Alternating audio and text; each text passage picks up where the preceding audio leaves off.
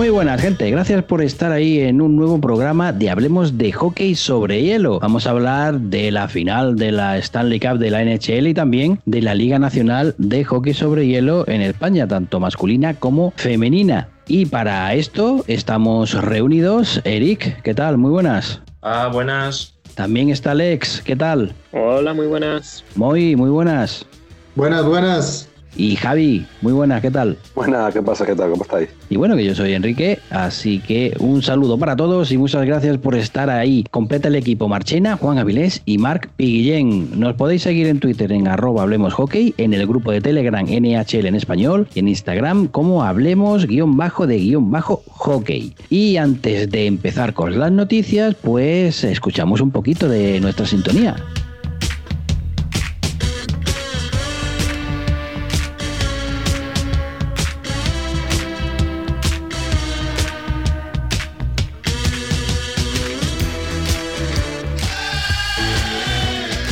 Bueno, pues vamos a empezar ya porque hay otro de los trofeos que ya se ha adjudicado. El trofeo Con Smythe lo ha ganado Víctor Hetman, el defensa de Tampa Bay Lightning. ¿Qué tal? ¿Qué os parece este premio? A ver, yo creo que Hetman es un, es un justo ganador del premio eh, por los méritos que tuvo. Vimos eh, el valor que, que, tuvo en esos partidos, dándolo todo, haciendo shifts larguísimos de casi más de tres minutos, de hecho, eh, dando todo por el equipo, rematando bastante, consiguiendo anotaciones a lo largo también de los playoffs. así que muy merecido para, para, para el premio, al MVP de los playoffs. Pero, a ver, yo, yo sí soy fiel defensor de que el jugador que tuvo que haber ganado ese premio fue Bryden Point. Me parece que se le resta mucha importancia a lo que hizo Point en, Tampa Bay. Era el hombre que marcaba los goles, el hombre que aparecía en los momentos importantes, el hombre que, que que más se mostró en el marcador en estos playoffs. Y ese es un aspecto demasiado importante. Más contra, si juegas contra un equipo como Dallas. O sea, Tampa, Tampa Bay jugó 23 partidos este, estos playoffs y, y Bryden Point hizo 33 puntos, 14 goles y 19 asistencias. O sea, qué playoffs de monstruo. Y lo dejan fuera de, del, del, campeonato, del campeón, perdón. Eso, eso me parece uf, un, tema, un tema algo polémico, ¿verdad? Yo para mí ha sido un justo ganador. Yo creo que ha hecho unos buenos playoffs y que es bastante merecido. Habéis comentado varios jugadores que yo creo que también se pueden llevar. Los playoffs de Point han sido unos playoffs muy buenos. Pero yo, Hetman, me ha gustado mucho. La Blue Lane es un tío que ha estado ahí, que ha, ha estado bastante bien en defensa y luego en ataque ha aportado muchísimo, tanto, tanto en goles como en asistencia. Yo creo que um, es un justo vencedor, pero en el caso de que se hubiera sido Point tampoco hubiera sido raro porque ha sido unos playoffs muy buenos también de Point. Lo mismo que decíamos hoy, ¿no? Yo creo que Hedman que está muy bien, que se haya llevado el premio, pero yo creo que realmente Point, con las series que ha hecho, tanto en las fases previas como como la propia final era merecedor del trofeo. De hecho, creo que lo habíamos puesto en el equipo ideal varias veces y no sé, es un premio que, en mi opinión, se lo tendría que haber llevado a Point, aunque vamos, nada en contra de Germán. Muy bien, pues, pues yo no estoy de acuerdo. Entiendo vuestros puntos de vista, y seguramente eh, con, por eso, con viendo las finales y los goles que ha metido, por ejemplo, Point en la, en la prórroga ¿no? contra, contra Columbus, o los goles ganadores que ha metido, etcétera, o la final que ha hecho Point o contra Islanders, ¿no? que, que era por eso, el, líder de, de, la defensa y ordenaba el equipo con lo que comentabas tú, Moy, de los shifts tan largos. Pero yo creo que aquí hay un nombre eh, que se llama Nikita Kucherov, que a nivel playoff entero, que es de lo que se trata el trofeo, ha sido espectacular. O sea, ha puesto su nombre al lado de, otro grande como Gretzky en cuanto a asistencias. Ha sido para mí eh, la magia encima de, la pista durante muchos partidos y 34 puntos ha metido en, en todos los playoffs. No sé, yo a mí me, me, ha extrañado que no haya estado en las quinielas para, para llevárselo. Sí que es verdad que,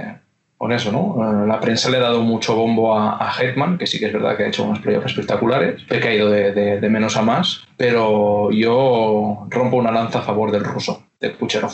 Bueno, pues ronda de renovaciones. El delantero Jacob Training renueva con Nashville Predators. ¿Qué os parece esta renovación? Pues me parece bien. Eh, es un jugador que, que, me gusta bastante. Creo que es uno de los, de los poco talento que tiene en el prospect pool el equipo de Nashville. Entonces está bien que lo renueven, que lo renueven rápido. Es un center winger, digamos, de 23 años que ahorita está Está jugando a préstamo en la KHL, en, en el SK San Petersburgo. Me parece que que se va, va a hacer algunos partidos interesantes en la liga rusa antes de ya la próxima temporada desembarcar por completo en, el equipo de Nashville Predators y, tal vez juegue algunos partidos en la filial AHL, pero me parece que es de lo mejor que tiene el prospect pool ahorita Nashville Predators. De hecho, la temporada pasada consiguió 35 puntos en 32 partidos con los Milwaukee Almirers, que es el, el equipo filial, digamos, de, de los Nashville Predators. Sí, para poner un poco en, perspectiva los números del año pasado con, el filial, hay que decir que quedó segundo en puntos jugando solo la mitad de los partidos de la liga, porque el resto de partidos los jugó con, los Predators. Y, nada, tiene pues estos dos añitos para, demostrar y ir afianzándose. Como comentas, es un buen prospecto, habrá que tenerle el ojo chao. Philadelphia Flyers ha renovado el contrato del portero Alex Lyon. ¿Buena decisión por parte de los de Filadelfia? Pues yo creo que el movimiento este de Filadelfia está un poquito orientado a la, posible salida de Brian Elliott en la agencia libre. Yo creo que es un portero que, vamos, no ha tenido mucha, mucha participación en NHL, más bien en, en HL.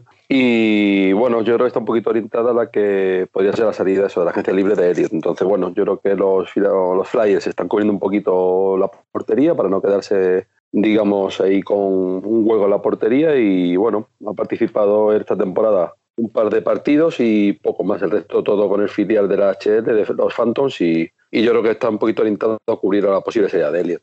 No creo que esté, vamos, yo creo que un poquito acertado a la espera de que pudieran firmar otro portero. Sí, eh, lo que comentas, tienes toda la razón. Eh, Elliot son 35 años ya, el año que viene es Unrestricted Free Agent. Lo que aquí hay un arma de doble filo y es que Lyon deja de, de tener el waiver exempt. O sea que si por lo que sea está, no está convocado y hay otro equipo que tiene lesiones y tal, se lo pueden llevar. Y eso siempre es un peligro y más sabiendo que Carter Hart va a ser el titular sí o sí, o sea, titularísimo. Y ahí está esta cláusula que le entra ahora en el, en el contrato que habrá que hacer las cosas muy bien en Filadelfia para, para no encontrarse pues, en esos errores típicos de peor lesión en el peor momento de un portero de, de otro equipo que haga que, que León se pueda ir. Y, y como comentas tú, a ver si hay otra contratación durante estos días. Bueno, y Jeff Petri renueva su contrato con los Canadiens, firma por cuatro años y 25 millones de dólares. ¿Qué os ha parecido este movimiento? Pues a ver, Petri es una, es una, es una pieza bastante importante en la, en la defensa de los Canadiens. Y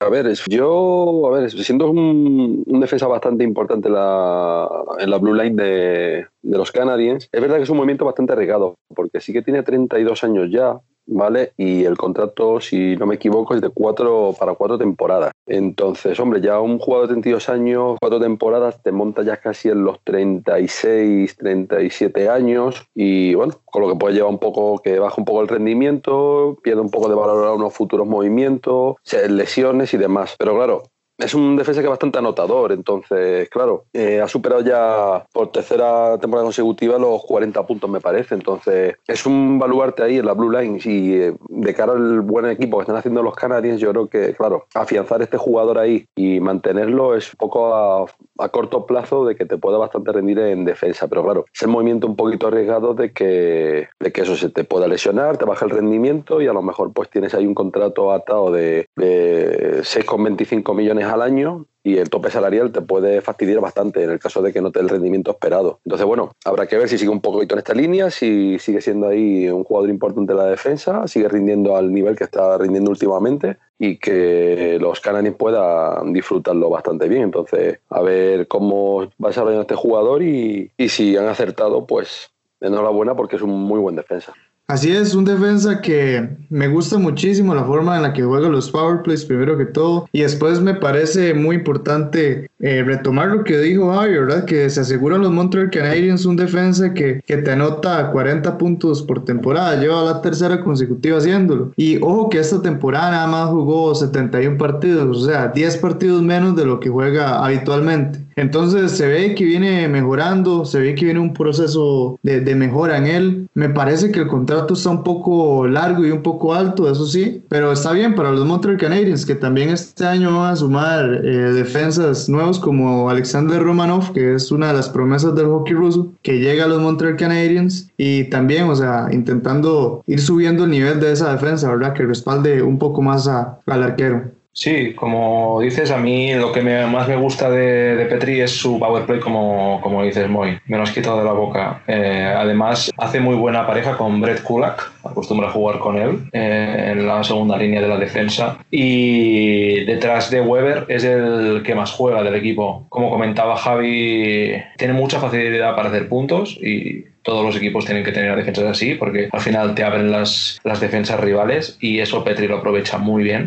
Pero yo voy a, voy a sacar la pimienta a pasear, si me lo permitís. Tienen 15 millones en gastados en portería. Acordaos que acaban de firmar a Jay Callen, que encima en la 21-22 es agente libre otra vez. Y además habrá que pagarle mucho dinero si juega bien, porque Kerry Price ya tendrá 35 años. Y luego empiezas a ver que hay millones pues con Druin, con Tatar, con Gallagher, con Danot, con quién más era, con Karl Asner, el tercer defensa más mejor pagado, y tienen en 21-22, algo de memoria, creo que eran 9 o 10 eh, agentes libres sin restricción. Yo lo que veo aquí es lo que decía Javi, es un proyecto a intentar conseguir éxitos este siguiente año. Pero vosotros creéis que tienen plantilla para hacerlo el año que viene ya? A ver, importante el, punto que toca de Carey Price. Me parece que es un arquero que está sobrepagado por mucho, por mucho. De hecho, bueno, me anduvo callando la boca a mí en esos playoffs porque yo decía que era el arquero más sobrevalorado de la NHL y bueno, hizo unos playoffs bastante buenos, ¿verdad? Pero, pero me parece que sí, los Montreal Canadiens están gastando demasiada plata en esa portería y, y, no me extrañaría que para, para el expansion draft eh, Price vaya a estar como un jugador no protegido y que pueda estar elegible para, para el equipo de Seattle porque no sé, esa es la portería no me convence, gana mucho, mucha plata Carey Price y, y, pues o sea, si no hubiera sido porque hicieron una curva ahí para meter más equipos a estos playoffs, hubiera sido otro año más sin playoffs de los Canadiens y, y Carey Price con ese contrato tan gigante que tiene, ¿verdad? Y, y, sin dar esos réditos, entonces pues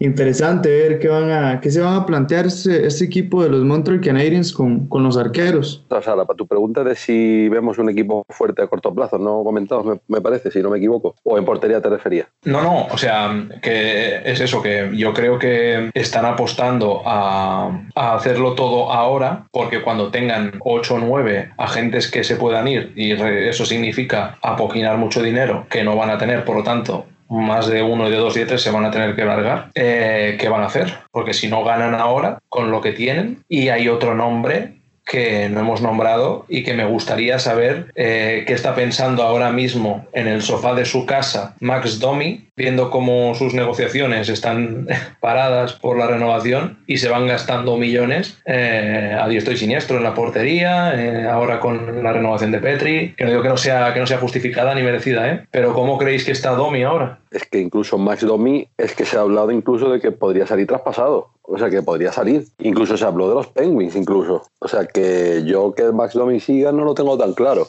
Pero efectivamente, si, si Domi está esperando una renovación, pues hombre, estará ahí un frotando los ojos en plan, hola, estoy aquí, ¿qué tal? Pero sí, yo creo que los canadienses se están portando un poquito a corto plazo y le puede salir tiro por la culata, porque le puede pasar un poco como los Blue Jackets el, eh, hace un par de temporadas que apostó todo a, no traspasar jugadores y sacar beneficios para montar una nueva plantilla y al final no ganaron. Entonces, a ver, le puede pasar un poco lo mismo. Yo creo que a corto plazo, eh, yo creo que los Canadiens tendrían que hacer algún, algunos reajustes. ¿Sabes? Por ejemplo, la, un posible cambio en el banquillo, que ya los Jolene lleva ya bastantes años y quitando los primeros, el primer año que sí que tuvo un poquito de éxito, no, no consiguió luego un poquito más. Luego, en el tema de. Tiene ahí un par de jugadores que tiene bastante, bastante futuro, como eh, Kotkaniemi, por ejemplo, Nick Suzuki, que ahora la llegada de Romanov. Entonces, yo creo que tiene ahí material incluso para un medio plazo. A lo mejor corto, corto, yo a lo mejor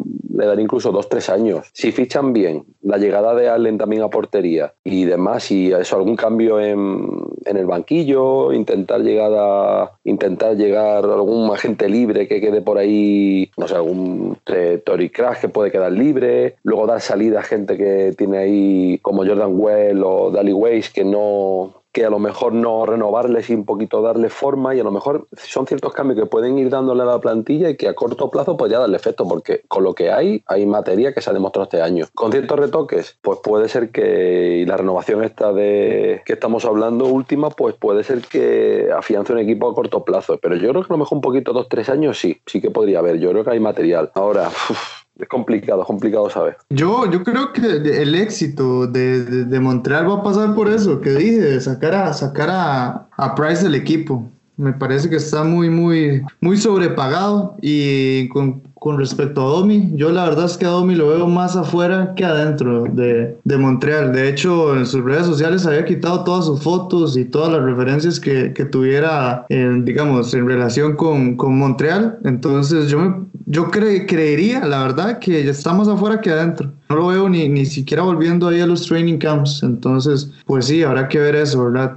Eh, porque, como, como decía, si no se hubiera hecho este arreglo para meter a a Montreal y a, y a Chicago, por ejemplo, hubieran sido dos equipos que se hubieran quedado sin playoffs. Entonces, pues me parece que, que sí hicieron bien las cosas, pues los Montreal Canadiens eliminaron a los Penguins y todo esto, igual Chicago aplica para los dos, pero hay que cambiar algo, hay que, hay que cambiar algo para hacer estos equipos competitivos en la temporada regular y me parece que, que ese cambio entra por el aprovechamiento de ese salary cap y, y pues yo, yo la verdad es que sí, sí sí, no echaría, pero sí le daría ahí unas palmaditas a Price, le diría muchas gracias por todo, gracias por, por las temporadas buenas, pero, pero y necesitamos avanzar. Algo como, como, bueno, un tema que vamos a tocar más adelante, pero me parece que, que sí, que Price debe salir de Montreal. Y ahí me van a atacar un montón de fans de Montreal que también tienen a Price ahí como su máximo ídolo. Ahí, perdón, a los fans de Montreal. Bueno, y nos vamos ahora con los traspasos, porque Patrick Horquins se va a los Panthers de Florida y a cambio Pittsburgh Penguins recibirán a Mike Matheson y a Colton Scevior. Bueno, ¿qué os parece este primer trade?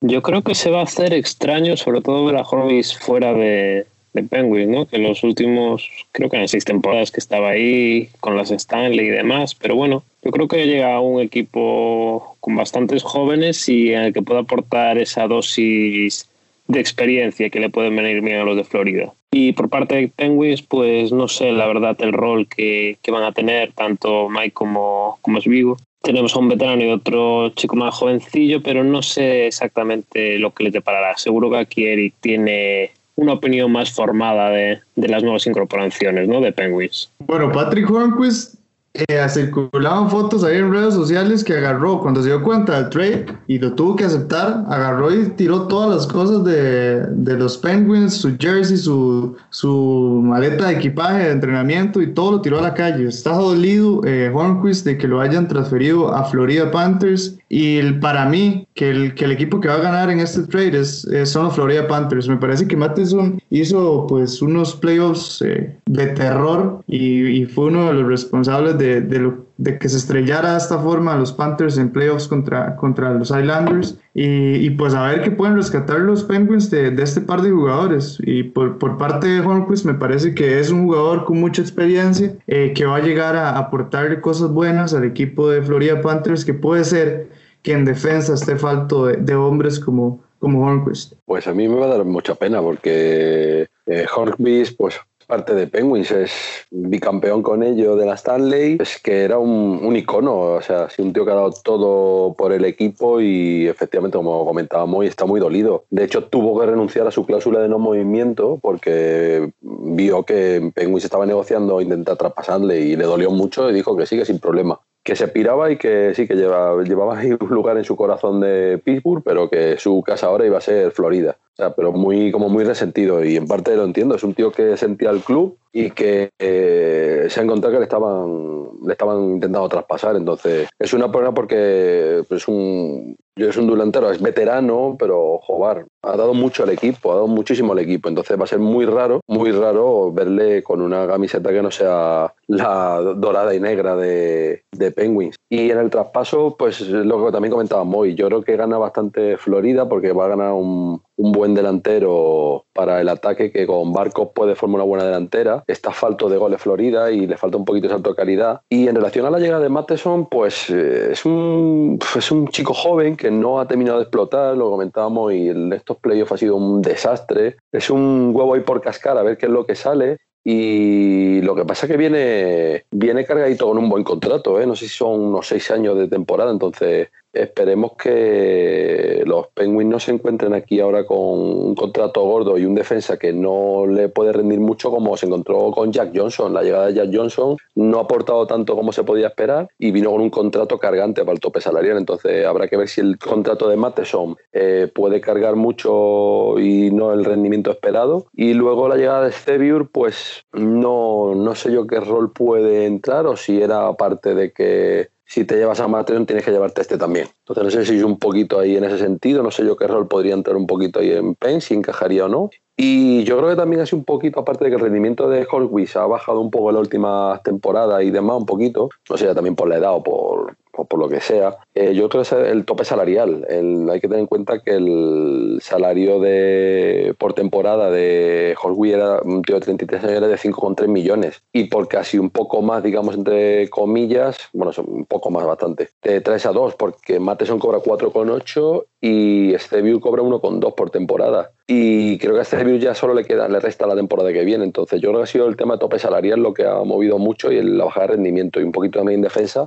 que Pence anda fastidiado. Anda fastidiado los últimos años, que yo creo que entre la portería, que Murray ha bajado muchísimo, y en defensa también han flojeado un poco, yo creo que es una de las bases de que el equipo haya tenido el rendimiento de estos dos últimos años. Entonces, Mateson, pues es un chico joven, tiene 26 años, tiene un largo contrato, pero no termina de explotar. Entonces habrá que ver si explota en Penguins o si al final se convierte en un lastre con ese, ese gran contrato. Entonces, veremos a ver, Eric, qué, qué nos puedes aportar. Pues yo creo que falta un nombre por decir, y es el de Kapanen, y creo que ha sido el detonante de todo esto. No sé si en, la, si en los despachos eh, lo decidieron a piedra, papel, tijeras, porque yo creo que en cuanto llegó Kapanen se miraron y dijeron o Rust o Hornquist. Y, y bueno, es una lástima, porque como lo que comentaba muy que lo haya tirado todo porque se siente despechado, está, está pues como si lo hubieran engañado. Y, creo que, bueno, aquí ha pesado la edad, pero bueno, hay que reconocerle lo que es suyo, ¿no? Y joder, el tío metió el gol en, en que dio la Stanley encima a su ex equipo, a, los Predators.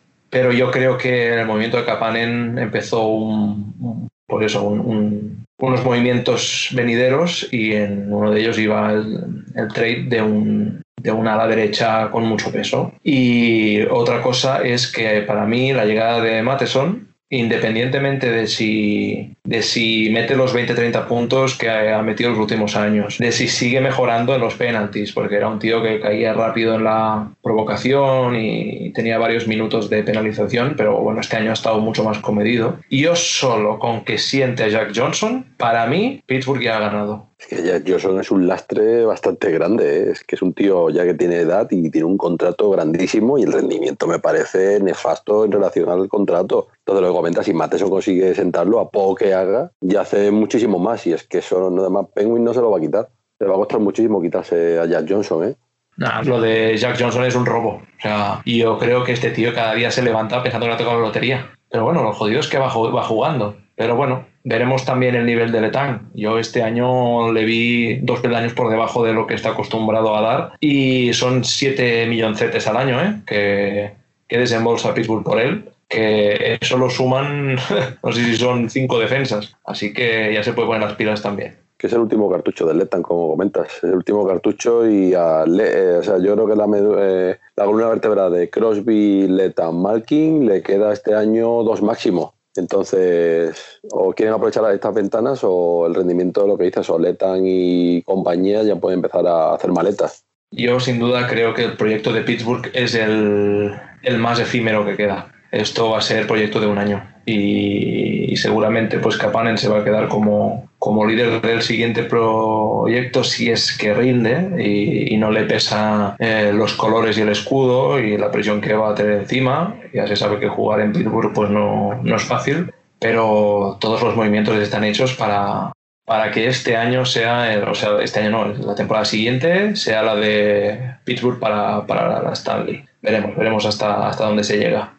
Y otro de los traspasos, los Rangers han enviado a Mark Stahl y una segunda ronda a Detroit. ¿Qué pensáis? ¿Qué, cómo, ¿Cómo valoráis este, este movimiento? Pues yo aquí veo un plan muy, muy obvio de Iserman, el general manager de Detroit, y que creo que quiere tener el récord de picks de draft. O sea, los está recolectando todos. Este ha ido a por setas y no está dejando ni una a los que, a los que tiene alrededor tiene para los dos próximos años 20 mm, o más de 20 picks. O sea, está claro que aquí, pues bueno, no sé si lo importante es la llegada de Stahl o el pick de draft que ha conseguido. Habría, habría que preguntárselo. Pero bueno, se, llega, se llevan a un, a un fajador que le queda un año de contrato, tiene 33 años y con un contrato importante. Veremos, veremos cómo rinde. A mí, a mí no me desagrada Stahl, la verdad pero cuando empiezan a ser ya más de 32, 33 años, yo entiendo la parte de llevarte a un jugador pues veterano para una plantilla que va a ser cada vez más joven, pero yo quiero pensar que es una contratación para hacer un contrato a la baja a la de ella. Sí, yo creo que el sentido del trade sería ese, ¿no? Eh, tiene un contrato que ya le queda poco tiempo, tener una firma más económica, digamos, que pueda colaborar en la formación de, de los jóvenes que, que, tendrán en el equipo, pero tampoco lo tengo muy claro. Porque era lo que tú comentas, ¿no? Tiene muchas rondas de draft, pero hay que ver si eso se materializa en competitividad o no, porque, claro, aunque te traigas un par de veteranos, tienes que tener un equipo, tiene que tener un conjunto que, que sepa jugar unido y no sé si en qué línea irá Detroit. Es muy, muy complicado aventurarse a lo que pueda salir del draft. Pues no, no me molesta, la verdad, a mí este movimiento me parece que los Red Wings adquieren un jugador, a ver, que sí, ya sus mejores tiempos pasaron, claramente ya pasaron en la NHL, pero por un año, por un par de años, mientras, mientras van ganando experiencia los jugadores jóvenes que se rodeen de él, me parece que es una buena opción. Eh, igual los Detroit Red Wings no tienen nada que perder, ahorita tienen un, tienen un roster de, de AHL de hecho, me parece que el equipo de AHL, los Gryffindor, no sé cuál es el nombre del animal, así se llama, me parece que tiene hasta un mejor roster que este del, del, del equipo de Detroit de la, de la NHL. Es, es, es, sorprendente, ¿verdad? Es que tenga un nivel tan bajo esta plantilla. No sé si será mucho tanking, si será, no sé, algunos temas de esto, pero pero a ver, ¿qué puede hacer Mark Stahl con, con Larkin este, este año ahí arriba en, el ataque? Y en el mediano plazo me parece que sí, los, los Red Wings pueden tener un proyecto ganador. Este año se van a, van a tener un buen pick. Eh, van a poder adquirir algún jugador que esté cerca de estar a nivel NHL. Lo de Sadina no, no ha resultado como ellos quisieron. Y, o sea, no, no sé ni qué pueda esperar yo de los, de los Red Wings, más que, más que otro año más adquiriendo un pick alto porque no creo que vayan a ir, por ejemplo, a competir por un lugar en los playoffs. A la pregunta que has hecho de, de a ver qué hacen, ¿no? Stahl y Larkin, lo principal sería no encajar casi cuatro goles por partido. Un beso a todos los fans de, los Red Wings, pero aunque es cruel, es la verdad. Y creo que ahí tienen mucho trabajo y, y ahí les puede ayudar mucho, eso sí que es verdad. Pero el contrato es altito. O sea, tiene, tiene que rendir un poco por encima de lo que estaba rindiendo estos últimos años, que yo creo que es un, que es un buen equipo al que ir para, para resarcirse un poco con 33 añitos, que aunque empieza a ser veterano, yo creo que todavía puede, puede dar mucho. Pero sobre todo es bajar esos 3,8 o 3,7 goles que han encajado los de, los de Detroit. Sí, yo creo que es un poquito aportar veteranía, un equipo bastante joven. A ver, mejorar un poquito la defensa, que a poco que hagan, lo que comentáis, un poco que hagan es bastante mejorable.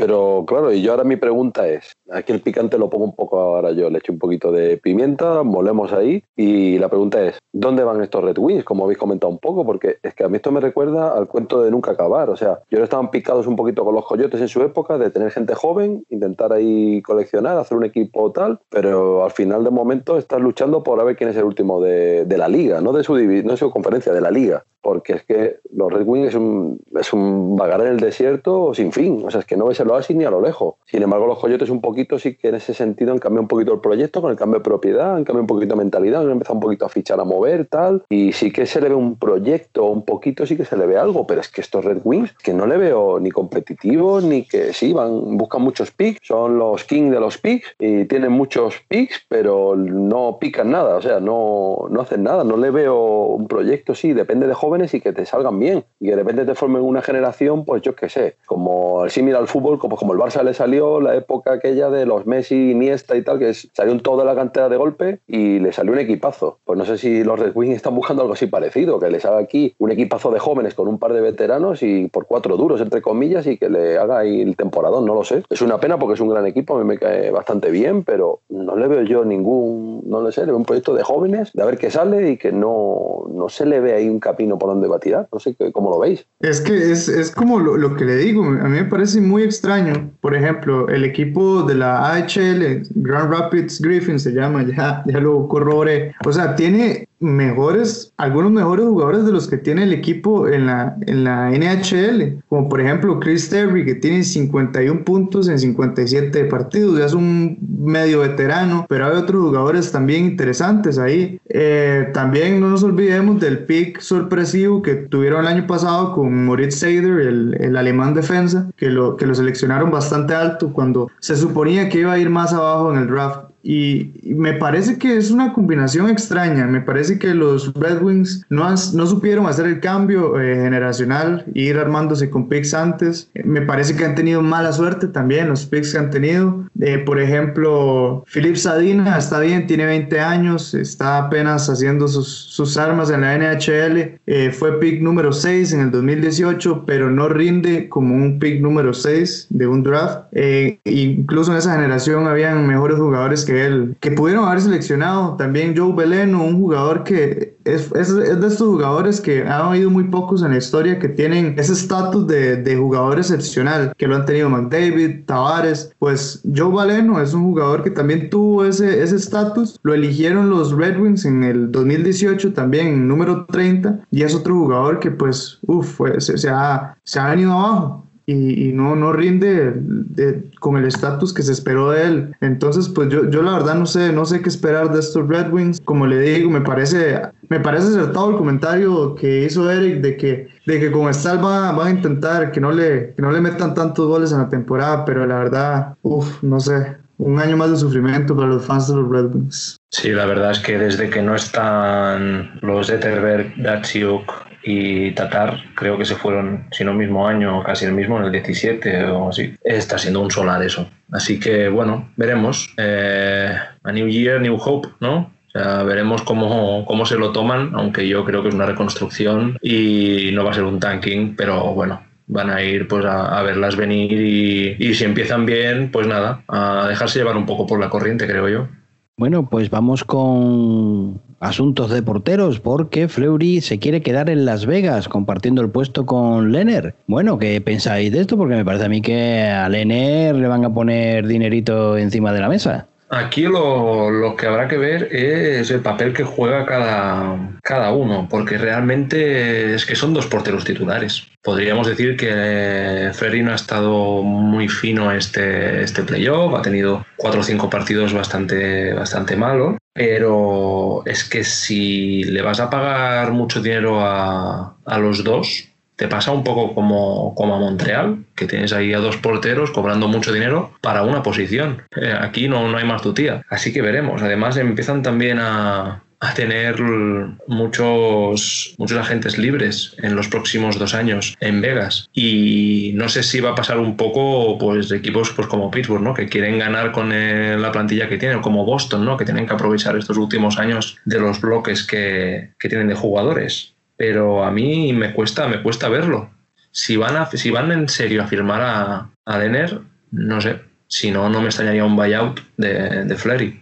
No sé, yo la verdad aquí no lo veo nada claro. Incluso no sé si pensar que estas declaraciones de Fleury son para forzar un poco, un poco la máquina, porque él realmente se siente muy querido en, Vegas, es la imagen de la franquicia. Y, creo que no sé si puede ser esto una, estrategia, pues eso, de, pasar todo el, sentirse dolido, pues un poco por este tipo de declaraciones. No sé qué pensáis. Pues la verdad es que yo también estoy un poco extrañado con estas declaraciones porque eh, lo comentamos, eh, incluso se llegó a hablar de que Lenner podía salir, se llegó a hablar que Lenner podía salir. Luego también incluso si el año que viene en el expansion draft, eh, Fleury podría marchar. o sea, se ha habido un montón ahí de rumores y demás que no está del todo claro. Y ahora de repente sale diciendo Fleury que son super colegas, después de aquella polémica que hubo con el representante de Fleury, el dibujo aquel y demás, y ahora de repente son super colegas que se van muy bien, que él está ahí muy cómodo, que no hay problemas y tal. Son 7 millones por temporada que firma Fleury, que poca broma, ¿eh? es mucha pasta. Y Lenner, si renueva al final en Vegas, se va a llevar mucho dinero también. O sea, dos porteros titulares, se va a gastar un montón de tope salarial en ambos porteros. Que puede ser el objetivo de con esta plantilla intentar en un año de nuevo intentar, intentar luchar por la Stanley? Puede ser, pero yo creo que son dos gallos en un corral muy jodido como en la portería. E incluso se llegó a hablar también de que si salía Murray en Penguins, que no descartaban que Fleury volviese, con un rol un poquito de portero suplente, pero también que volvía a tener un poco de protagonismo. Entonces, se ha habido muchos rumores en torno a la portería y ahora de repente lo que comentas, ahora vuelve y aquí no pasa nada, aquí todo genial y que nos queremos quedar todos y no me importa que renueven y tal. No sé, lo que o está forzando aquí algo o lo veo complicado una temporada con estos dos porteros de nuevo, una temporada normal de 82 partidos y que estén los dos porteros y demás. Lo veo complicado tanto por el tema salarial, el tema de egos y que Fleury la imagen de Vegas, está, está allí en Vegas muy integrado. No sé, que pierda la titular Galena y se vea todo el día en el banquillo, lo veo bastante complicado, no lo sé. Suscribo lo, lo que comentas, ¿no? A mí también me parece muy complicado que puedan coexistir en el mismo equipo dos porteros que podrían ser fácilmente titulares en cualquier lugar y que el equipo esté dispuesto al desembolso que eso supone tener a, los dos en plantilla porque pierdes de poder reforzar otro, otra de tus posiciones. Entonces no sé, no sé cómo interpretar este movimiento y en qué estaría pensando para hacerlo, que seguro que tiene algo detrás y dices, tiene todo el sentido que lo haga. Pero yo seguir con los dos porteros en plantilla lo veo complicado. Bueno, pues vamos a pasar a la siguiente noticia. Es que Henry Lundqvist va a dejar los New York Rangers después de 18 años, que se dice pronto. Bueno, un poquito de pena, ¿no? Ver que casi toda la vida allí y al final se va. A mí me sigue costando pensar que vaya a vestir otra camiseta. Ya no es que sea un icono de, de los Rangers, es que es un icono de la liga. Es que ver esa, esa camiseta con el azul, con el logo de las letras así en, diagonal, con, con, su cara, es una de las imágenes de, de los últimos casi 20 años. Y realmente pues es obvio que, que, busca, que busca la Stanley, es lo único que le falta. Ha ganado Mundial, ha ganado los Juegos Olímpicos, pero tiene la, la, la espinita, ¿no? De, por eso, de, llevarse a Stanley, que, que ya perdido una final. Veremos, veremos. Yo Sigo, sigo pensando que este, como, como no vigilen, se va con su hermano al Frolunda y a vivir la vida. Pero ya sabemos que también es eh, pues, mentalidad pues, como Pavelski, como Perry, ¿no? que han ido ya después de toda una carrera en sus respectivos equipos a buscar la, la ansiada copa aunque Perry ya la consiguiera con Anaheim en el 2007. Así que, no sé, todo lo que sea todo lo que, lo que se lleve es merecido solo por, por la historia que supone. Pero bueno, no es el mismo portero de los últimos 15 años, ni mucho menos. En estos playoffs ha tenido un par de partidos bastante flojitos y aunque pueda ser una arma de intimidación y un gran mentor, veremos también qué le ofrecen, qué, qué, cantidad y qué rol, y si lo acepta o no. Pero bueno, yo nada, aquí me quito el sombrero ante el gran portero y desearle lo mejor. Pues sí, más de, más de, más de lo mismo, o sea, es un, un gigante de la liga, un ícono de la NHL. Eh, me gusta mucho su historia porque se fue, se fue seleccionado 205 en, en el draft del, del, 2000, o sea, era prácticamente, prácticamente se coló en el draft, ¿verdad? Y pues sí, triste porque, porque le faltó la Stanley Cup, pero también hay muchos jugadores gigantes en, la, en el hockey, en la NHL, que se van, se retiran sin, sin poder conseguir una Stanley Cup. Yo creo que eso tal vez no, no, no le achacaría la imagen o, lo que es Henrik para el hockey, ¿verdad? Y, y, pues yo creo que sí se va a ir a, Suecia, yo creo que sí se va a ir a Frolunda a terminar, a terminar allá su carrera. Tiene 38 años y, y también hay que pensar que, que tampoco va a poder jugar, no sé, hasta los 40 y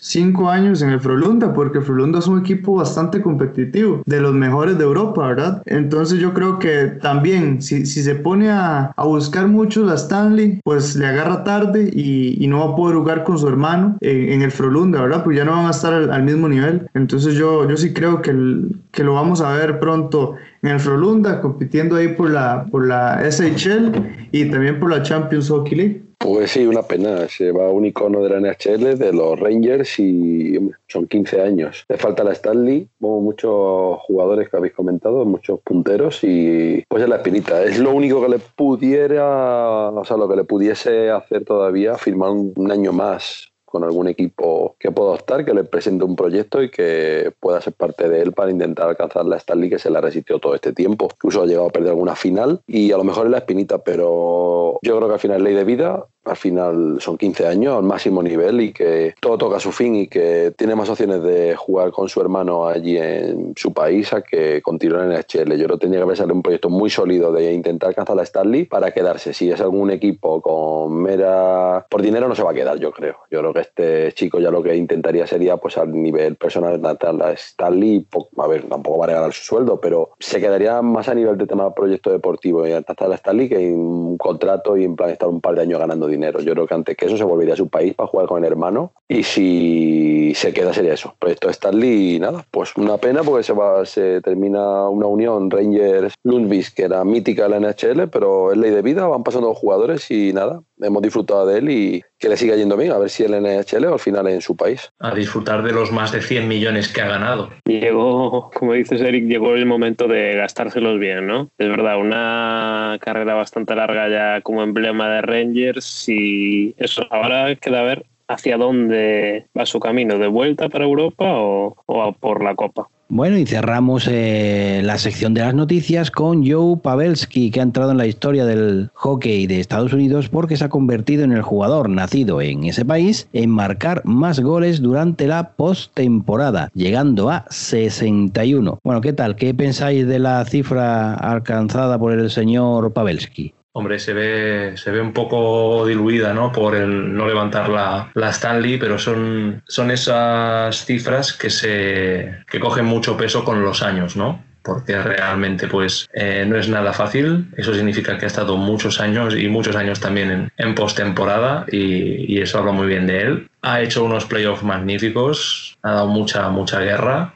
y, y, encima pues aprovechando también esa, esa calidad que tiene en, en, los deflection goals, ponerse ahí en el, en el crease de la portería y esperar también pues eso, el, el rechace o el tiro de lejos, pero es que encima ha, ha defendido el for, en el forecheck, en la presión, lo han utilizado también en el penalty kill, eh, nada, es un, un, luchador, un gran jugador y nada, ahí está ahora, por encima de Mullens y de, y de Modano, así que a ver cuántos años le dura. Pues una baja muy sensible que notaron los Charts con su salida y se ha refrendado ya en esta, tanto en esta temporada como en estos playoffs. O sea, números de ganador números que han pasado a la historia, ya convirtiéndose en el jugador nacido en Estados Unidos con más goles en playoff. Y yo creo que es un jugador con mucha calidad. Yo creo que los Sharks no sé cómo dejaron escapar a este jugador porque era parte de esos Sharks que alcanzaron la final de la Stanley, que le dio mucho al equipo de San José. Entonces lo han disfrutado Dallas y lo comentaba, lo comentabais que no ha podido coronar con, con ganar la Stanley porque ha hecho unos playoffs muy buenos, muy muy buenos y que, y que yo creo que todavía le queda gasolina para, para rato. Entonces, a ver si Dallas puede repetir un poco la temporada y volver a luchar el año que viene por la Stanley. Ha sido un año especial, veremos, pero Pavelski sigue al nivel que ya nos tenía acostumbrado. Entonces,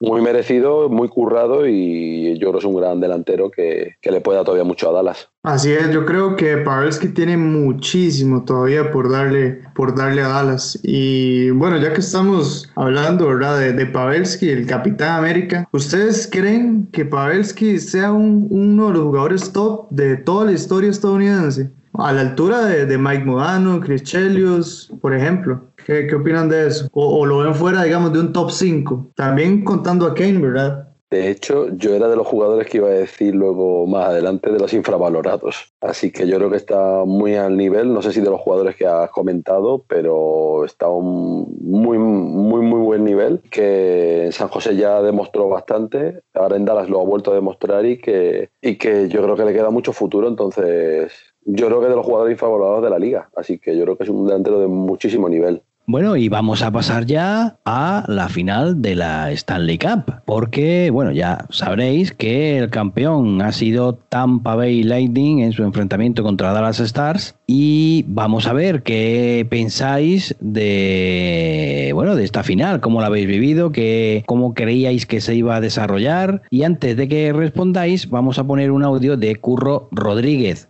en Twitter, arroba curroneuro, que nos envía su opinión sobre esta final. Luego estará para hablarnos de la Liga Nacional. Pero ahora, pues vemos que nos comenta. Pues respecto a la, mm, a la finalización de, la Liga NHL, al triunfo la Stanley Cup eh, por Tampa Bay Lightning, primero felicitar a los fans de Tampa, eh, lo que es una victoria que lleva mereciendo unos cuantos años, que eran los mejores en la liga, sobre todo el año pasado, ¿no? Pero que luego siempre caía en alguna serie antes. Y de hecho este año, aunque había hecho muy buenos números, muchos les descartaban del triunfo final por esa inconsistencia posterior a los playoffs. Es verdad, ha sido un año muy raro, ese año de una burbuja en la cual hay que felicitar a la NHL y a la Asociación de Jugadores de la NHL por cómo lo han preparado, cómo lo han organizado, cómo han protegido a los jugadores de contagios y cómo han podido proporcionarnos ese espectáculo, que en algunas eh, de sus series ha sido muy, muy emocionante. Al final, para los europeos, el horario de las últimas fases ha sido más complicado de seguir, pero en las primeras fases que habían unos horarios muy buenos para los aficionados europeos ha sido fantástico. Destacar, pues, la participación de Stancos, que lesionado en apenas tres minutos fue capaz de dar un gol, eh, marcar un gol y dar una asistencia. Y eh, labor, la labor de Víctor Gemman, que viene a destacar una vez más, que sin, una, sin unos jugadores de línea azul consistentes es muy difícil ganar un título, porque puedes tener muy buenos anotadores delante, pero sin alguien que te construya los cimientos desde atrás es muy difícil ganar un título y bastante merecido, aunque obviamente Kucherov y Point han hecho una serie excepcional que muy merecido el título a MVP de, los playoffs a, a Víctor Herman. Bueno, ¿y vosotros qué? ¿Qué tal? ¿Qué pensáis? ¿Cómo habéis vivido esta final? Eh, bueno, primero que todo, yo quiero que nos hagamos un poco a, la idea de que esta Stanley Cup es una Stanley Cup histórica, eh, debido al contexto ¿verdad? actual. Ninguna Stanley Cup se ha jugado bajo estas circunstancias, eh, en un ambiente como el que vivimos y de la forma en la que la vivimos. Entonces, me parece que el equipo de, de, Tampa Bay Lightning va a pasar a la historia por haber logrado hacer esta gran hazaña de ganar esta copa este año. Y después creo que Dallas Stars fue un rival digno de, de, de los Tampa Bay Lightning o sea, me hubiera gustado, la verdad, que se hubiera extendido más, que hubiera llegado a un partido 7, eh, pero no fue así, pero igual Dallas, Dallas Stars fue un, equipo digno, eh, con piezas eh, increíbles como Perry, como Pavelski, Kudobin, Ben, que no me gusta mucho, pero hay que, hay que resaltarlo también lo que hizo Jamie Ben. Y, yo creo que, que, se disfrutó mucho. Fue, fue un año que se culmina, la NHL eh, se gana el premio de la liga estadounidense que mejor ha manejado el tema de la pandemia, sin duda alguna. Hace un rato sacaron los resultados de los últimos tests que le hicieron a los jugadores antes de irse a casa, todos negativos, todo el staff negativo. Así que, pues bien, felicidades para Tampa. Y, pues a ver qué, cómo se arregla para la próxima temporada. Yo un poco en la misma línea de lo que contaba Moy, ¿no? Yo creo que tiene bastante mérito Dallas. ha plantado frente, aunque no se alargó hasta los últimos. La, la final sí que han demostrado que es un equipo muy serio, como este acaba el Kudobin, yo creo que es el ancla, por así decirlo, de, de este equipo. Pero es verdad que Tampa daba la sensación de que tenía esa marcha más, o esa capacidad para, para, poder imponerse, ¿no? Y yo creo que un poco fue lo que estuvimos viendo durante toda la serie, ¿no? Point muy bien y unos Tampa Bay Lightning que han sabido aprovechar sus oportunidades y que al final se llevan el trofeo para casa, que, que es por lo que todos estaban peleando en esta burbuja. Merecida victoria de Tampa. Yo siempre eh, pensaba que Tampa estaba un escalón por encima de Dallas. Dallas, un equipo muy potente, un equipo que ha demostrado que, no, que sin estar en, dentro de las quinielas eh, ha llegado y ha, y ha quitado equipos muy importantes, ha quitado equipos como eh, o sea, a lo largo de toda esta de todos estos playoffs y se ha planteado una final cuando nadie a lo mejor contaba con ellos.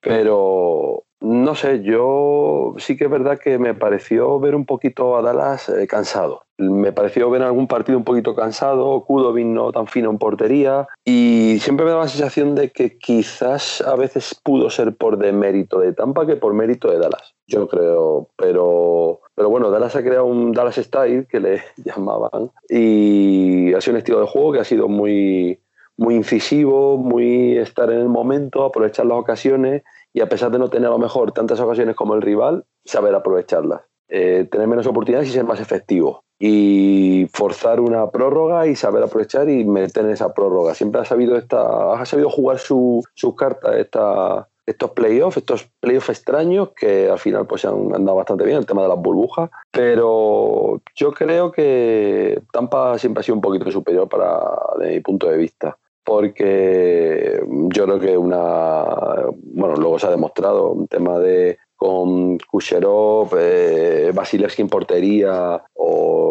el propio ganador del con Smythe, eh, eh, Hetman, han dado muchísimo, han dado muchísimo a este equipo y nos han regalado una, unas finales que yo creo que un par de partidos electrizantes, un par de partidos electrizantes Incluso vimos la vuelta de estancos a, Tampa, que fue, llegó, marcó y marchó, más o menos un poco. Fue un poco ahí la figura que remató, además fue en el partido más, más contundente de la victoria de Tampa, creo que fueron por 5-2. Llegó Estancos, marcó, hizo su juego, eh, marcó su figura hacia el rival y se marchó al final y no volvió a jugar más. Entonces, quitando ese partido, todo ha sido muy igualado y yo creo que en el momento que el tema eh, sea, de Kucherov, eh, Point, Hetman y Basiles que han estado, o ha sido brutal. Ha sido la diferencia, yo creo que ha sido un escalón muy, muy, muy grande. Y hemos visto también partidos con un par de, de overtime no sé, yo creo que ha estado bastante, bastante entretenida. Eh, eh, no ha tenido, no ha temido de aparecer tanto Perry y Seguin como deberían haber aparecido, sino estrellas apagadas, que sí que lo nota el equipo. Sin embargo, Pavelski ha estado ahí para sustituir, o ha estado bien en portería para, para cumplir atrás. Yo creo que ha sido bastante divertida. Me hubiera gustado también, como decía Moy y Lex, hay un partido séptimo. Yo creo que hubiera sido genial, pero yo creo que por méritos, aunque la final no se ganan por méritos, se ganan porque lo ganas los partidos. Tampa para mí ha sido un escalón superior. Algún partido se le ha escapado por, por un gol en prórroga o en los últimos minutos y ya no puede reaccionar. Pero en el momento que han salido han arrasado, en el momento que han sido sufridos han sufrido. Y en el momento que han estado los jugadores los he visto con un puntito más, un plus más y Dallas los he visto muy cansados. Pero vamos, muy digna la final de Dallas. Si hubieran ganado, se lo hubieran merecido pero yo creo que Tampa y mi elección era Tampa se lo merecen, incluso también por últimas temporadas se esperaban muchísimo y caían, caían barridos en, en ronda, en ronda, primera ronda, segunda ronda, y al final ha mantenido, y como hemos estado comentando en esta noticia de actualidad, han ido aprovechando el equipo que tenían, han ido perfilando con la llegada, por ejemplo, de Basilevski en portería y demás, han ido perfilando esos toques que iban necesitando hasta que encuadra el equipo y les ha salido esta temporada. ¿Que puede ser un espejismo, una temporada un poco especial? Puede ser y a lo mejor lo han sabido aprovechar. Veremos a ver la temporada que viene si pueden revalidar título, pero yo creo que es justo campeón. Enhorabuena a, los, a Tampa y enhorabuena también a Dallas que ha hecho unos playoffs estupendos. Sí, de, de, todo lo que dices, yo me quedo con el adjetivo de cansados. Creo que Dallas llegó con el tanque vacío y con las reservas justas. Y yo tengo cinco nombres o seis claves que han sido quitando lo que ya sabemos que Dallas eh, empezó la round robin como una pretemporada, ¿no? Cuando hicimos el debate, ¿no? Había equipos que se tomaban pues como ir a muerte, como los Flyers, por ejemplo. O incluso especulamos que los Bruins eh, iban a especular. Eh, recuerdo que comentamos en ese segundo episodio tercero que Tampa lo veíamos en pretemporada y les ha salido muy bien la jugada. Pero a mí me gustaría nombrar, por ejemplo, la importancia de la lesión de Faxa y la de Comiu, pero sobre todo la de Faxa, porque ha hecho el, el, efecto mariposa y han tenido que mover todas las líneas y creo que el equipo ha perdido mucho punch en forecheck y en powerplay y en penalty kill y su baja ha sido más importante de lo que muchos se creen por ser un jugador de línea 4. Eh, los dos los dos paradones que hace que hace para mí el que mata el partido de, del 5-4 es el que le hace a mano en el uno contra uno, que ahí yo vi esa parada y dije, ya está, ya de aquí Dallas no se levanta. Igual que con el fallo de Ben a puerta vacía, que era el empate. Esos dos fallos creo que fueron cruciales en el equipo. Y por la parte de Dallas, Seguin cuando quiera que se vista y salga a jugar. Y Lindel ha salido retratado en muchos goles. Creo que es un jugador que juega por encima de su, de su calidad Creo que no ha estado nada fino y ha estado muchos minutos en pista. No sé qué pensáis, pero yo me he visto casi todos los partidos de Dallas porque es un equipo que junto con Tampa eh, me gusta mucho. Y la verdad es que, que lo de Lindel es, eh, creo que ha sido clamoroso. Yo lo he visto retratado en muchos goles. En, en el gol de Palat que le hace la, la Marsella casi. En, en, los goles de Kucherov se, lo rompe sin, sin esfuerzo. Creo que si, si sigue Bones, tiene, tiene un trabajo que hacer, pero bueno, creo que hay una base muy buena en Dallas. Así es, Lindel, yo creo que, uf, como es ustedes, se vio retratado muchísimas veces, ¿verdad? En algunas acciones, me parece también importante. Eh, pensar que, que, Dallas es un equipo que venía de jugar un juego muy físico, tuvieron que también toparse con, con Calgary Flames, que era un, un equipo que pegaba muchísimo. Entonces, o sea, recibir esa cantidad de golpes de día por medio durante, ¿qué, qué, cuánto duró esta burbuja? 28 días, creo, una cosa así. Eh, o sea, eso pesa, pesa, pesa muchísimo. Esos golpes ya, ya terminan, terminan doliendo. No hay analgésico que, que resista, ¿verdad? Ante esos golpes. Y, y, sí, yo creo que le faltó, le faltó ahí combustible, le faltó tal vez. Yo diría que su propio estilo lo llevó a quedarse sin combustible y a llegar tan forzado hasta final y en cuanto y, y aprovechó, ¿verdad? Eso, aprovechó que es un equipo mucho más dinámico y, y, y, pues para mí que ganó, yo sé que no fue cómodo, pero para mí que, que Tampa superaba por mucho a, a, Dallas. Y también quiero recalcar, ya que usted habló, Eric, de los jugadores de, de Dallas, yo quiero decirles que, que me gustó mucho Kucherov también, aparte de Point, obviamente, que ya hablé de él, porque Kucherov eh, me parece que es un jugador que maduró mucho y ya no era ese jugador que todos los, todos los puntos intentaba hacer él, todos los goles los intentaba hacer él. Eh, es un jugador que, que midió mucho, mucho sus esfuerzos, ¿verdad? Y, y también lo que decía Javi Stamkos, seguro Stamkos va a pasar a la historia como el jugador más efectivo en la historia de todos los playoffs por, por ese, ese shift como de un minuto o no sé cuánto duró, 40 segundos, digamos, un tiro y un gol y afuera. Entonces, pues, pues sí. A lo que comentabas es que hay que reconocer que es normal que Dallas llegue cansado. O sea, defender y como defiende siempre cansa más que atacar. Se han pasado el 70% de las eliminatorias detrás del pack. Y de un lado a otro, de, de board a board, de corner a corner, ha sido un desgaste importante. Pero es que, claro, es que hablamos de, de Calgary, de Colorado, de Vegas, y Tampa. Es que el camino de Dallas es que ha estado lleno de trampas y de, y de peligros. Así que nada, muy, muy buen trabajo, pero, pero Tampa ha sido, ha sido muy superior. Y, nada, ah, se, acaba, se acaba la temporada, pero no se acaba el hockey.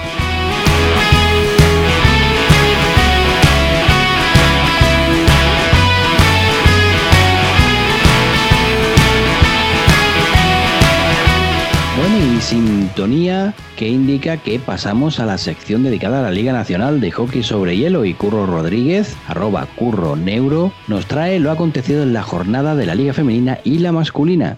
Pues vamos con eh, la actualidad de, la, de, las ligas nacionales. Después de un fin de semana en el cual pues empezó la liga masculina, aunque como ya comentábamos la semana pasada con el, eh, la suspensión del partido que debía jugarse en Majadahonda entre el Majadahonda y el Barcelona. Esto el juez único lo ratificó esa suspensión, eh, alegando el Barcelona que no había dispuesto de, de hielo para poder entrenar. Mm, en mi opinión, anular este partido y haber obligado a las chicas de Granada a viajar hasta Puigcerdá la semana anterior a jugar su encuentro también sin haber dispuesto de irlo para entrenar, pues es un agravio comparativo. Pero bueno, así no liga a veces. Eh, bien, entonces la, en la semana eh, a nivel masculino se jugó un partido entre Jaca y Puigcerdá en la pista de Jaca, bastante igualado, aunque eh, realmente el potencial al mismo del Puigcerdá está un puntito por encima del de Jaca y se llevó la victoria por 2 a 3. La podríamos denominar estrella del partido eh, fue Oriol Boronat con un gol y una asistencia del Puigcerdá y en Jaca vemos la, la convocatoria como destaca la ausencia de Carlos Rivero que ya se perdió el inicio de la temporada pasada por... Em,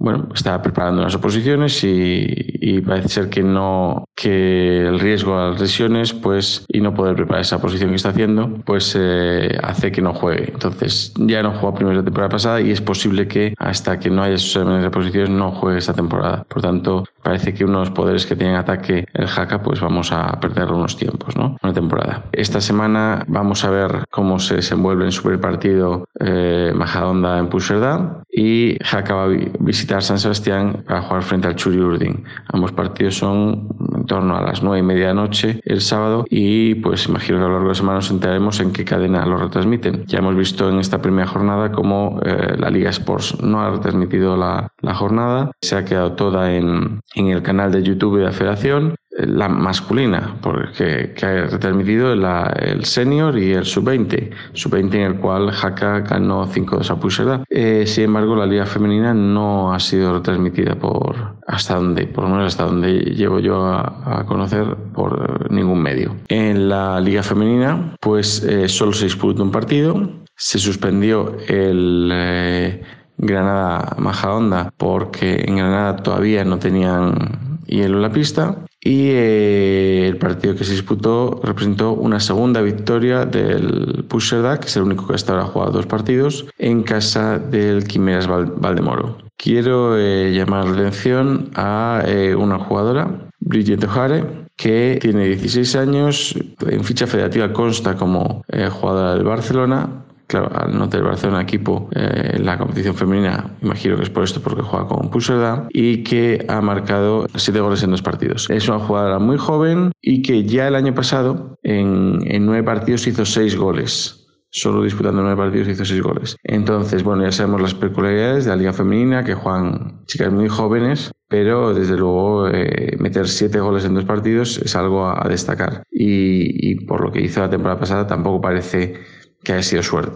Entonces, bueno, es verdad que su equipo ha marcado muchos goles en estos dos primeros partidos, metió 11 a Granada, ha metido 6 a, Alquimeras, pero, eh, pero realmente sí es de destacar esa, rotación. En cuanto a lo que podemos ver esta semana en, en la liga femenina, si es que la retransmiten, pues parece ser que en Granada ya sí se jugaría partidos y recibiría a Quimeras Valdemoro. Eh, jugaría su tercer partido contra Logroño por el, eh, las cuentas de redes sociales de Logroño. Vemos que ha empezado a entrenar hace muy poquito, esta misma semana. Y en Majadahonda eh, recibiría al Churi Urdin. Por lo que veo en la en el horario de la federación, El partido de Granada no tiene hora. No sé si al final se suspenderá o no, pero en principio no pone, no consta como suspendido. Sin embargo, el de mm, Puigcerdá eh, va a ser a una y media al mediodía y el de Majadahonda a las 9.45 coincidiendo con los de la liga masculina. Hay competición también en sub-20 y el resto de las categorías pues por ahora mm, no han comenzado. Y eso es todo la actualidad que hay ahora mismo en, la, en las ligas nacionales. Bueno, pues gracias a Curro por sus análisis y sus opiniones. Y ya sabéis que si queréis seguirlo, en Twitter es arroba curro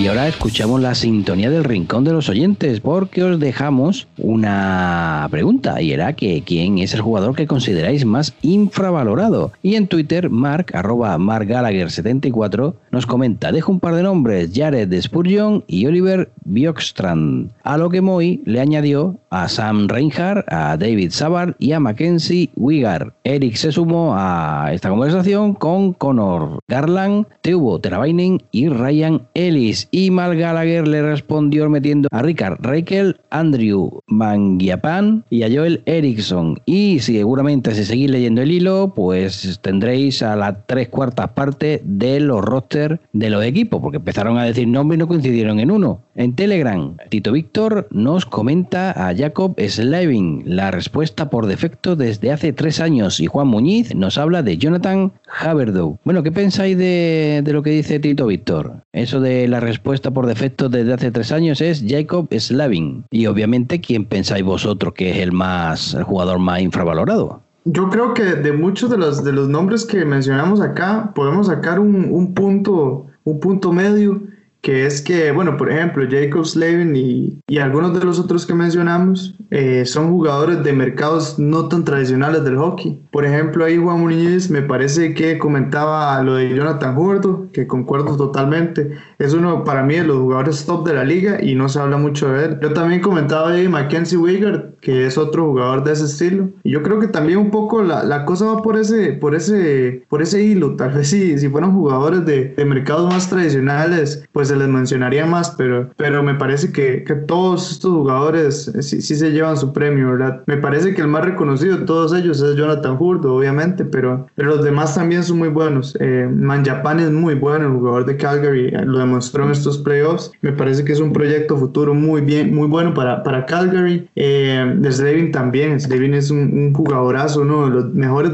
defensas para mí eh, del equipo de Carolina. Y pues Jared Spurgeon también, otro jugadorazo de, Minnesota, que cuidado y no sea el próximo capitán de la franquicia. Entonces, pues sí, todos muy correctos los nombres. Yo creo que es que hay muchos, muchos jugadores en esta liga inmensa. Se nos acaba, se nos acaba la lista, se nos hace gigante. ¿eh? Podríamos hacer un equipo, creo, juntando a jugadores que, nos parecen infravalorados, ¿no? Yo la verdad es que como opinaba Eric, uno de los nombres que también tenía yo en mente era Teravainen, ¿no? Como un jugador que quizás no tenga ese nombre o no se le dé muchas veces la importancia que suele tener. Y la verdad es que ahora que lo decías muy, concuerdo plenamente de que fijándote en los nombres de los que hablamos cuando se habla de jugadores infravalorados, la mayoría están en franquicias que no tienen esa publicidad o no tienen esa atención mediática. Yo creo que eso también influye mucho de cara a la prensa y de cara al valor que se le da al propio jugador. Además de los títulos, que llegar a playoff y ganar partidos en playoff y llevarte títulos también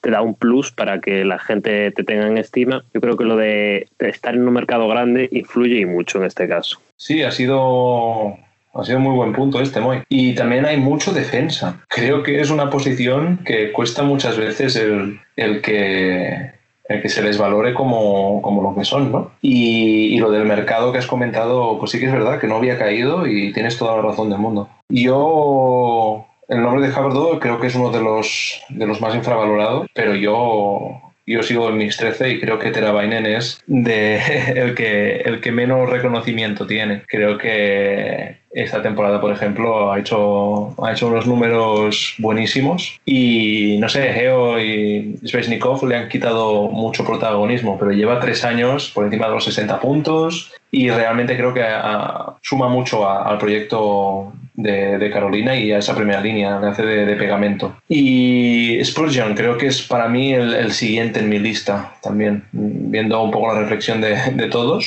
sí que es verdad que, que no, no, está nada valorado y como comentas, Moy, no me extrañaría nada que le dieran la capitanía. Pues sí, comparto, la mayoría de los jugadores que habéis estado comentando lo comparto. Yo añado, eh, uno de ellos es el que comentó Eric, que comentó el de Conor Garland, que volvemos a lo mismo. En mercado rollo Arizona, proyecto Lowser, hasta hace un año, año y medio por ahí que un poco retomó el cambio de propiedad. Y Garland, un jugador joven que en un equipo Loser, que estaba ahí arrastrándose por las catacumba de la liga y que lleva explotando un par de años y bastante bien. Y si no llegase este proyecto que está en Arizona, es probable que hubiera salido este año o el que viene, porque está teniendo un buen desempeño, está anotando bastantes goles y yo creo que va a ser de futuro, pero no se le nombra mucho por el tema de este equipo que no aspiran a mucho y en mercados pues como es el desierto de Arizona. Entonces, ese por un lado. Y luego yo el propio Pavelski, que yo creo que mm, San José desempeñó bastante bien, pero no es un jugador que ha sonado tanto pues como otros que suenan a bombo y platillo y Pavelski me parece un pedazo de jugador, ya me lo parecía en San José, que a mí los Chargers es un equipo que me gustaba. De hecho, la final Charles Penguins tenía un poco el corazón dividido, aunque me tiró un poco más el equipo de Pittsburgh bastante, pero los Chargers es un equipo que me gusta, me gusta muchísimo, este año me han decepcionado bastante, esperaba mucho más del equipo de San José. Y en Pavelski yo siempre he jugador que me ha gustado mucho, ya el año pasado hizo un temporadón en los Chargers y lo ha refrendado con estos playoffs. Y a pesar de tener un cierto reconocimiento, creo que no se le reconoce todo lo que se le debe. Mm, quitando también el tema de los nombres que había dado, rollo Terabyne, Hoverdeu y demás, que también están bastante infravalorados. Ay, qué importante que mencionaras a Joe Pavelski. De hecho, o sea, y es que no somos nosotros, nada más. Eh, incluso los propios jugadores mencionan a Joe Pavelski como uno de los mejores jugadores y de los más infravalorados. Por ejemplo, hay un podcast que tiene PK Subban, el, el jugador el defensa, ex Montreal Canadiens y, Washington, y perdón, y, Predators, que, comenta lo mismo, comenta que Joe Pavelski es de los mejores jugadores sin duda en la liga y es de los que menos se habla. Entonces yo creo que también es, es tiempo como de darle la importancia que tiene el Capitán América en sus equipos. Y también ya que mencionabas ahí los mercados no tradicionales, me gustaría también a mí añadir al, a Vinny Nostroza, el, el jugador de Arizona Coyotes. A mí me gusta muchísimo cómo juega él, me parece que, que es, un, es una pieza que si la rescatan los Arizona Coyotes van a poder sumar un jugador muy bueno en las próximas temporadas. Eh, cuando empezó a jugar con, con Chicago Blackhawks, eh, hacía temporadas muy buenas ahí, cuando, cuando compartía hielo con Panarin, con Taves y con, y con Kane, cuando todos coincidieron en ese equipo. Y, y me parece que es también un jugador que muy poco se habla de él, igual puntúa poco, pero, pero va por lo mismo, ¿verdad? Es un jugador de un mercado no tradicional. De hecho, y nos troza, el cambio le sentó bastante bien. ¿eh? El cambio de Chicago a Arizona le sentó bastante bien. Y más que a nivel particular, mejoró bastante al equipo. Yo creo que el aporte de Inostroza fue más al equipo que en sí mismo, que mejoró también, pero el cambio lo siento muy bien y yo creo que le aportó bastante al equipo. Y yo creo que Pavelski comentabas también antes que el tema yo creo que le ha faltado rematarle con la Stanley. Ha hecho muy buenos playoffs y le falta la Stanley. Y es lo que comentamos, es raro que está muy infravalorado para yo creo que el gran jugador que es, los grandes números que tiene y que, y que no se hable tanto de él. Eh, yo creo que se habla menos de él a nivel público que a nivel dentro de la misma liga de los propios jugadores. Eh, como comentas que algún el podcast este que tiene el jugador que has comentado, pues incluso entre ellos ya se habla, que lo poco reconocido que está. Entonces yo creo que más a nivel público que a nivel yo creo que entre los propios jugadores. Así es, Javi. Y añado también una cosa, para retomar un poco el tema de la Stanley Cup. Es que los jugadores o el público en general piensa que, que la Stanley Cup es un, es un trofeo que usted tiene cinco posibilidades de ganarlo o que todos los años va a competir por él. Pero es que no es así, o sea, las posibilidades reales de alzar una Stanley Cup para la carrera de un jugador son mínimas. O sea, yo no quiero ser ave mal agüero para Tampa, pero por ejemplo, muchos de los jugadores que estén en Tampa tal vez nunca lleguen otra vez a una final. O los jugadores que estén en Dallas Stars tal vez nunca lleguen otra vez a una final. A estar a punto de ganar el Stanley Cup. Entonces, uff, pues sí, eh, uno de los trofeos más difíciles de ganar. Y yo creo que pues ya le empezamos a hacer aquí campaña publicitaria a Joe Pavelski. A ver si un día se anima a venir al podcast inventado quizás tenemos más opción con Aston Matthews que, que tiene raíces hispanas y que a lo mejor, si lo conseguimos enganchar, a lo mejor le, le sacamos ahí unas palabras en castellano.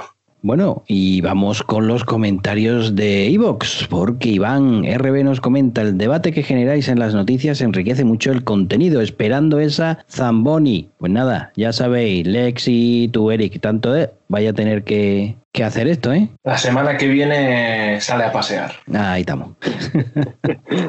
Marco Romero nos dice que gracias por acercarnos también ahora a la Liga Española y el hockey femenino. En cuanto a la NHL, quién sabe, pero sigo viendo superior a Tampa. Me parece un roster impresionante. Por otro lado, y ya que esto acaba, una pregunta. ¿Cuál creéis que es la rivalidad más fuerte de la NHL? Como seguidor de los Islanders, me gusta la rivalidad con los Rangers, pero hay otras más tradicionales. ¿Qué pensáis? Bueno, ¿cuál creéis que, que es una rivalidad?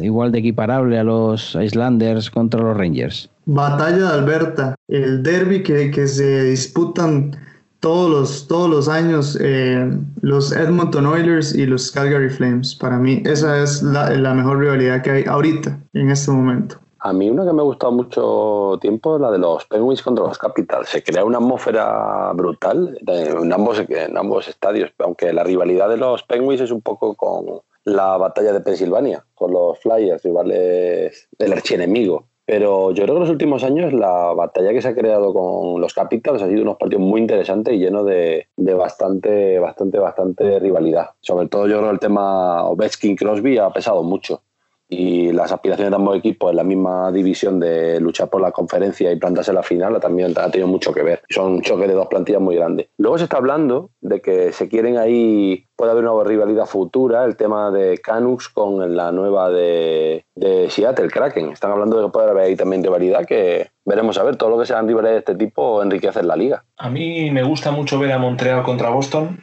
Creo que dos originales ¿no? de la de los primeros seis equipos, eh, tiene que tener un, espacio aquí. Eh, los duelos de Nueva York acostumbran a ser muy divertidos y, con mucha tensión, pero bueno, yo como Penguin, todos los partidos contra Filadelfia me, me vuelven loco. O sea que yo, yo me quedaría con esa, pero por, pues por, por los colores, porque, porque tiran. Nos escribe también eh, Boston Celtics y comenta que él se refería dentro misma conferencia, no diferentes, peor récord. Uno se mete y otro no. Pero bueno, lo que comenta en referencia a lo, a lo que hablábamos del podcast pasado. Y un comentario anónimo comenta que me gustó mucho el debate de este último programa, ya estoy esperando el siguiente. Pues nada, esperemos que te guste estos debates de aquí. Y vamos a dejaros ahora con la pregunta de esta semana, porque se asocia el hockey sobre hielo con las peleas de los jugadores en la pista. Así que os preguntamos, ¿estáis de acuerdo con que la NHL conserve estas peleas como parte del juego? ¿O tal vez deberían erradicarlas? Tenéis el grupo NHL en español, el Twitter arroba Hablemos Hockey, en Instagram arroba Hablemos guion bajo de guion bajo hockey y los comentarios de iVoox. Esperamos vuestras respuestas, ya sea por escrito o mm, si nos queréis enviar un audio. ¿Y qué es lo que pensamos los miembros del podcast? Pues eso ya lo sabréis en el siguiente programa. ¿Y por qué? Pues porque escuchad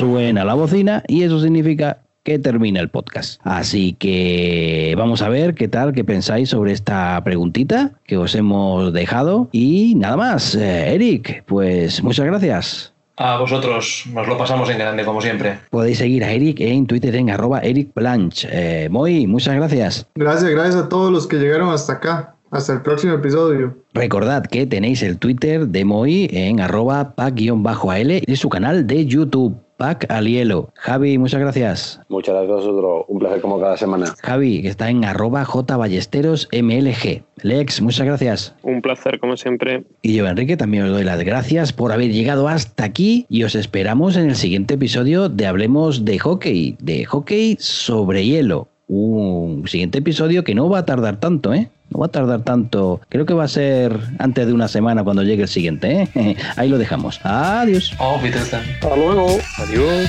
Chao.